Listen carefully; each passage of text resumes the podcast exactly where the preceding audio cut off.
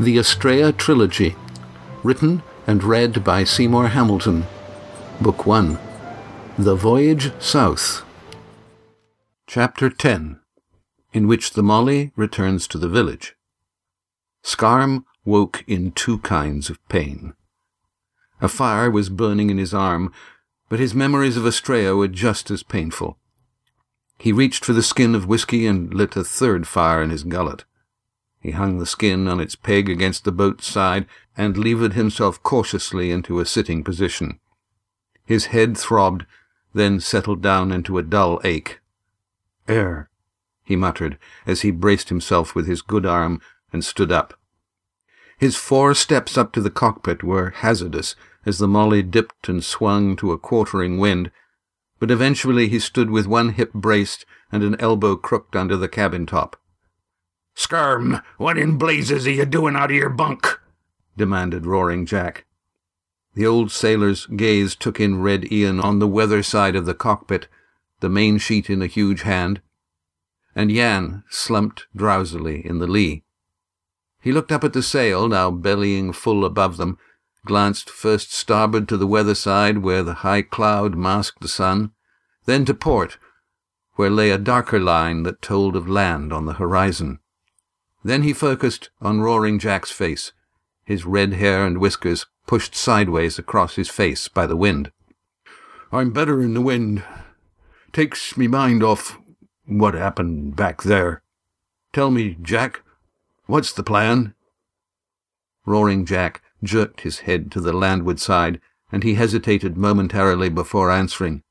We've gotten a landfall, probably a bit south of where we lost sight of it when the storm blew up on us. It's a lee shore.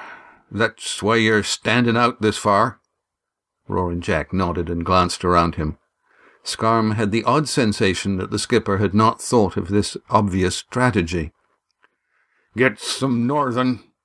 Hope the wind eases. Drop to leeward in a bit. Look for shelter. Could be turning into an easterly. Could be. Hope not. Scarm wondered what he was hearing in the skipper's tone, because it certainly was not the usual confident bellow. How long we been going? You slept a night, and the day's more'n half over. Scarm shook his head in disbelief, felt dizzy, and let himself sink down into a sitting position on the cockpit sole. There would be no turning back now. He would have to live with his conviction that they had not done enough to rescue Astrea, or, worse, to find his body. His respect for Roaring Jack dimmed, but he deliberately spurned that thought and looked for a reason to excuse the skipper. Did anyone get any sleep, besides me, that is? Red and Yan took some of the way through the night. Jack, you've been at the helm for the best part of three days, then. Roaring Jack shrugged thinking about me foolishness in sailing south, trying to make up me mind what to tell Lana about Straya. Yan's head jerked upward. Neither Roaring Jack nor Red Ian noticed, but Scarm, seated at the same level, saw a gleam of eyes before the boy slumped back into counterfeit sleep. A few moments later, when Roaring Jack called for food from the cabin, Yan put on an unconvincing show of waking up. Protecting his arm, Scarm hauled himself painfully out of Yan's way and took the boy's place on the lee side. Yan avoided his eyes as they passed. Throughout the rest of the day, Scarm took his mind off his pain by covertly watching Yan.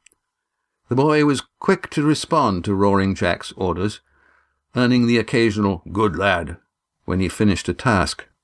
However, Scarm saw a puppy dog fawning kind of obedience, deliberately contrived to say, Look at me being brave after all that's happened to me. Roaring Jack appeared to be taken in. Scarm decided that the skipper was probably so numbed with tiredness and grief that this was not the time to talk about his uncomfortable conviction that Yan was concealing something. Later in the day, they cautiously dropped downwind towards the shoreline, which changed from a blue smudge to a hard, dark line against an afternoon sky patched with puffy clouds. Then, just when they were close to afternoon shadowed cliffs, the wind freshened, pushing them constantly closer towards outlying rocks, each marked in white by waves exploding into spray. Scarm hung on with his good hand and looked for anything that would signal a cove or inlet, knowing that Roaring Jack, Red Ian, and Jan were doing the same. The Mollie was skittish in the troubled water, demanding their best efforts at the helm and sheets. Looking ahead as the Mollie poised on a wave, Scarm saw one cliff edge apparently moving against the line of farther headlands. He waited until the next time the boat rose out of a trough before confirming what he thought he had seen. Ease her a bit, Jack. There's a break in the cliffs ahead. She'll lee shore, uh, and if you're wrong, we'll be fresh out of luck, and I'll be. Roaring Jack bit off his words as they turned into a whine. Scarm frowned in disbelief at the uncharacteristic display of uncertainty. Moments later, as the Mollie rose to another wave, Scarm saw the gap he had noticed opening like a doorway, and he was looking through to see low hills in the distance. Just a bit, Jack. Hold her now. There it is. A beach. No breakers, either. Better be right, Scarm, he said accusingly, and then continued in his habitual bellow, Mind the sheets, boys. We'll be on the point of a jibe all the way in. They were lucky. The Mollie threaded between spray-splashed rocks, long skeins of foam painting the waves downwind, but no rocks or shoals barred their way. Roaring Jack altered course, and as the cliffs cut off the wind that had threatened to run them ashore, they saw a curve of sand and pebbles that had been invisible from the open sea. We'll beach her, boys, said Roaring Jack as he used what was left of the wind to urge the Mollie onward. A rainy easterly blew past them in the night, drumming on the cabin roof and soaking the Mollie's furled sails. When they awoke the next day and looked up, a watery yellowish sun had thinned some of the mist, and the sky was clear only immediately above them. Out between the headlands was a wall of white, all that day, a fog clung to the sea, coiling into their bay. We ain't going no place today, lads, said Roaring Jack. Best spend our time getting ourselves shipshape. Jan, find us some fresh water. Jan dragged out the remaining water keg, the other two having been left behind in his mad rush back to the Mollie. Here, lad, I'll take the other end of an oar for you, said Scarm. Jan was not enthusiastic, but could hardly refuse the help. They slung the keg below an oar and made their way up the beach beyond the tide line to where the stream ran fresh. While Jan pressed the keg into the stream to fill it, Scarm effected a nonchalant examination of the scrubby pines that grew to the stream's edge.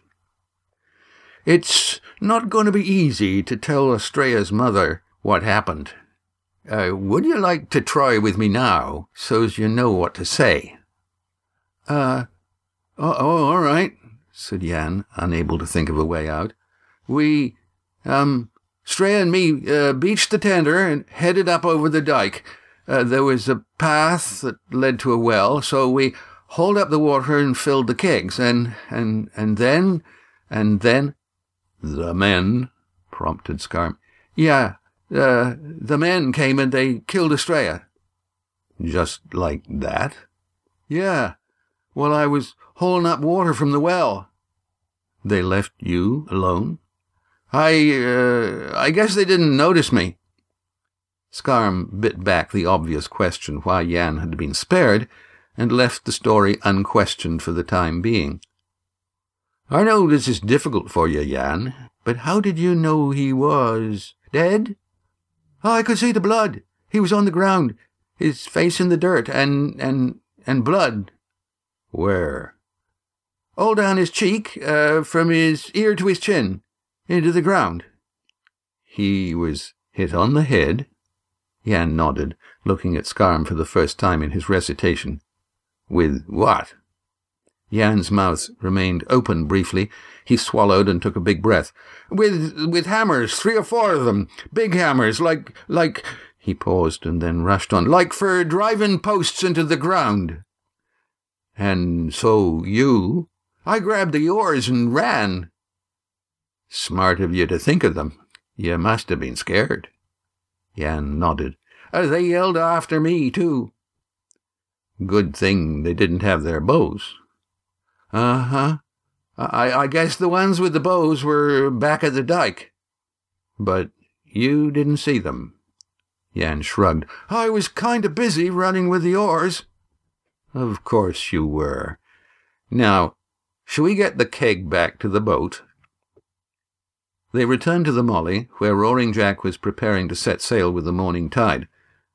Scarm was unconvinced by Yan's story, but Roaring Jack was so eager to sympathize and Yan stayed so close to him that there was no opportunity to broach the subject with the skipper, much less have Yan retell his obviously fabricated account. When the next morning produced a southwest wind under a sky brushed with high, wispy cloud, they were on their way north once again. Around midday, Roaring Jack identified a distinctive cliff face that marked the abandoned village. All were glad when the entrance to that bay was astern, even though it meant spending the night bobbing at anchor in the lee of a tree-clad island further along the coast, close to a rugged shoreline where the waves surged between mounded-up boulders. Over the next few days they had good weather, with light but persistent southwesterly winds that carried the Mollie northwards on a comfortable reach. Scarm tried to find a moment when he could talk to Roaring Jack without Yan hearing them, but when such opportunities arrived, Roaring Jack was either unwilling or unable to speak about anything to do with their ill-fated arrival at Teignmouth. Scarm gradually came to the conclusion that by refusing to talk about what had happened, the skipper was putting off his task of returning without Astrea by living in denial. Roaring Jack's remorse was clear from his long, moody silences and over-concern for Jan, who basked in the attention and became as voluble as the skipper was silent. When are we going to fish, skipper? he asked every morning, and when Roaring Jack just shook his head and shaped a course northward, Jan pestered both Red Ian and Scarm with questions about likely spots to find fish. When neither would answer to his satisfaction, he took to sitting on the bowsprit, humming monotonously to himself. When the third day started with the very same question, Roaring Jack told Jan to sling a line over the side if he wished, but made no alteration of his course northwards. Jan immediately set the largest hook he could find. All three men let him be, since it was clear that the skipper was humouring the boy. Throughout the day, Jan watched a long line that led from a bucket in the cockpit over the stern and into the Mollie's wake. To nobody's surprise, the day ended with nothing caught. Jan was obviously losing interest, but more to cope with boredom than any hope of catching anything, he set the line again as they began another day's run. Scarcely had he paid out enough line to clear the wake when he gave a yell as the line cut into his hand. I got one! Skipper, I got a fish! Haul it in then, boy. Jan pulled, and then was nearly tugged into the water himself. He yelled as the line cut into his hands. Here, put these on, said Red Ian, handing him a pair of gloves. Somehow, Jan pulled the gloves onto his cut hands without either letting go of the line or being yanked into the sea. He was just in time, because the fish made a long run that took most of the line. Haul in, said Red Ian. Jan needed no encouragement or instruction. He'd been hauling fish all his life, first from the shore or the wharf, then from dories in the bay, but nothing had prepared him for the size of the one that he had hooked. Roaring Jack glanced shoreward to ensure that he had plenty of sea room and brought the Mollie head to wind. We'll heave to and let him have his fish. Scarm and Red Ian backed the jib and hauled the main, while Roaring Jack watched Jan indulgently. It soon became clear that this was no ordinary fish. Again and again Jan hauled in the slack line, only to have the fish make another plunge for freedom. Red Ian helped keep the line clear and untangled, but Jan shrugged off any help to work his fish.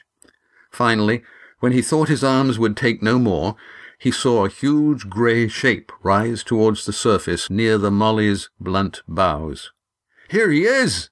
Roaring Jack caught Jan's enthusiasm. Gaff him, Red!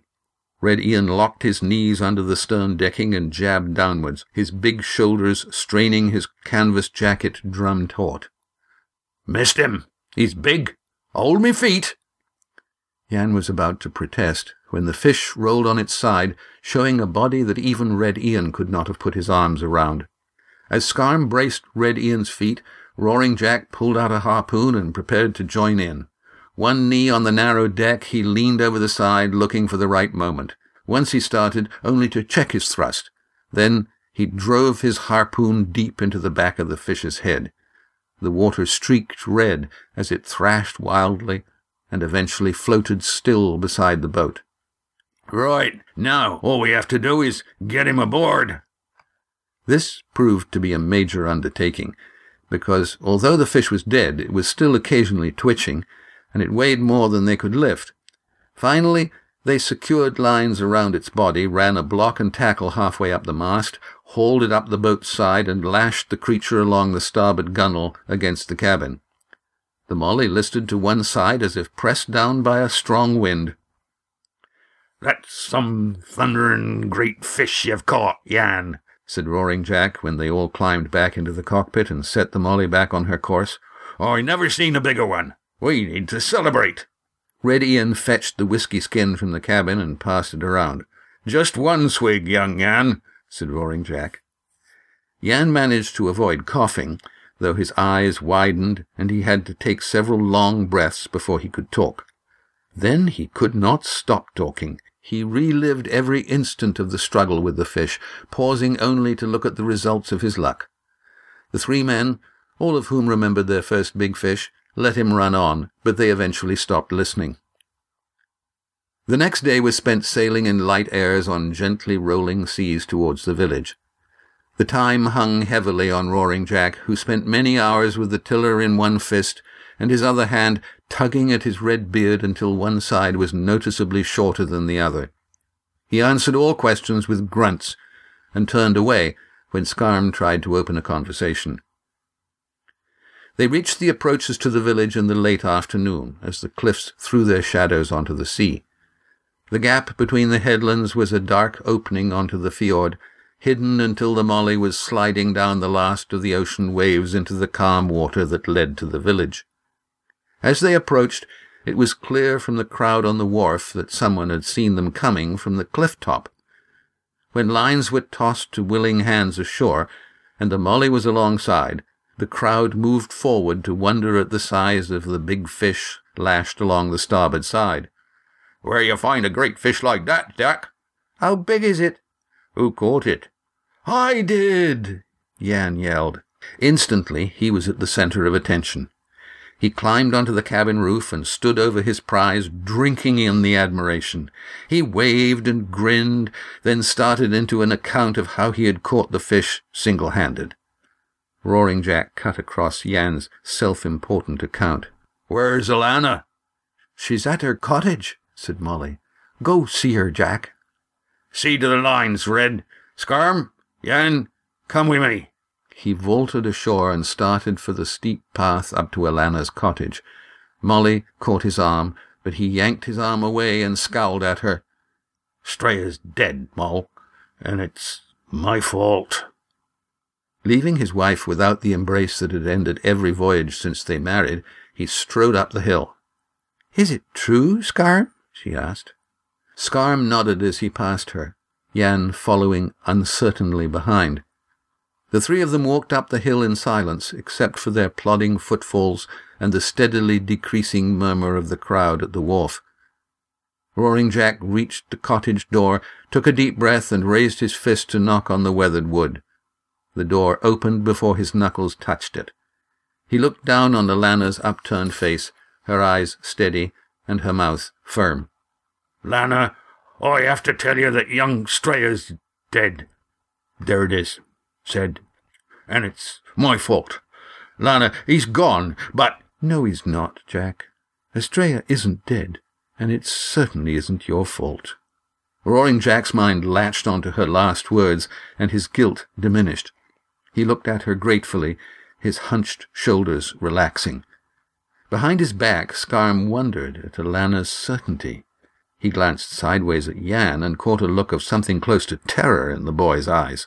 Scarm felt his disbelief in Yan's story suddenly grow into a conviction.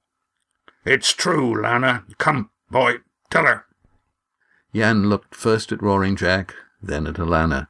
His mouth opened and closed several times. His hands came up to his face. He turned and fled down the path. The poor lad can't hardly bear it, Lana. He was there when they killed Straya, and it's 'cause I sent him ashore for water. Ignoring the skipper, Alana turned to Scarm. What do you say, Ian? Alana, I didn't see it. I, Roaring Jack, talked Scarm down. Scarm got shot by the rotten bastards. He was out of it when we left. Oh, I should have gone back, but there was Scarm with an arrow in him, and near to being a goner. So we left without Straya's body.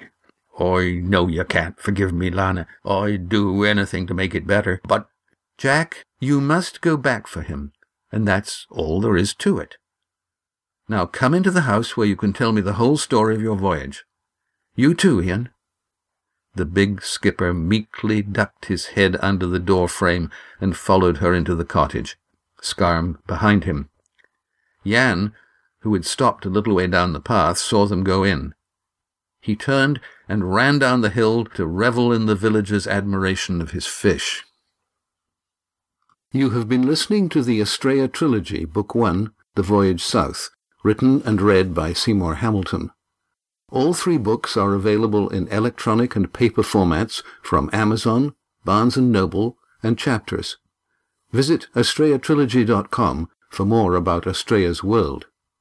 This audio version is licensed under the United States Creative Commons Attribution Non-Commercial No Derivatives 3.0.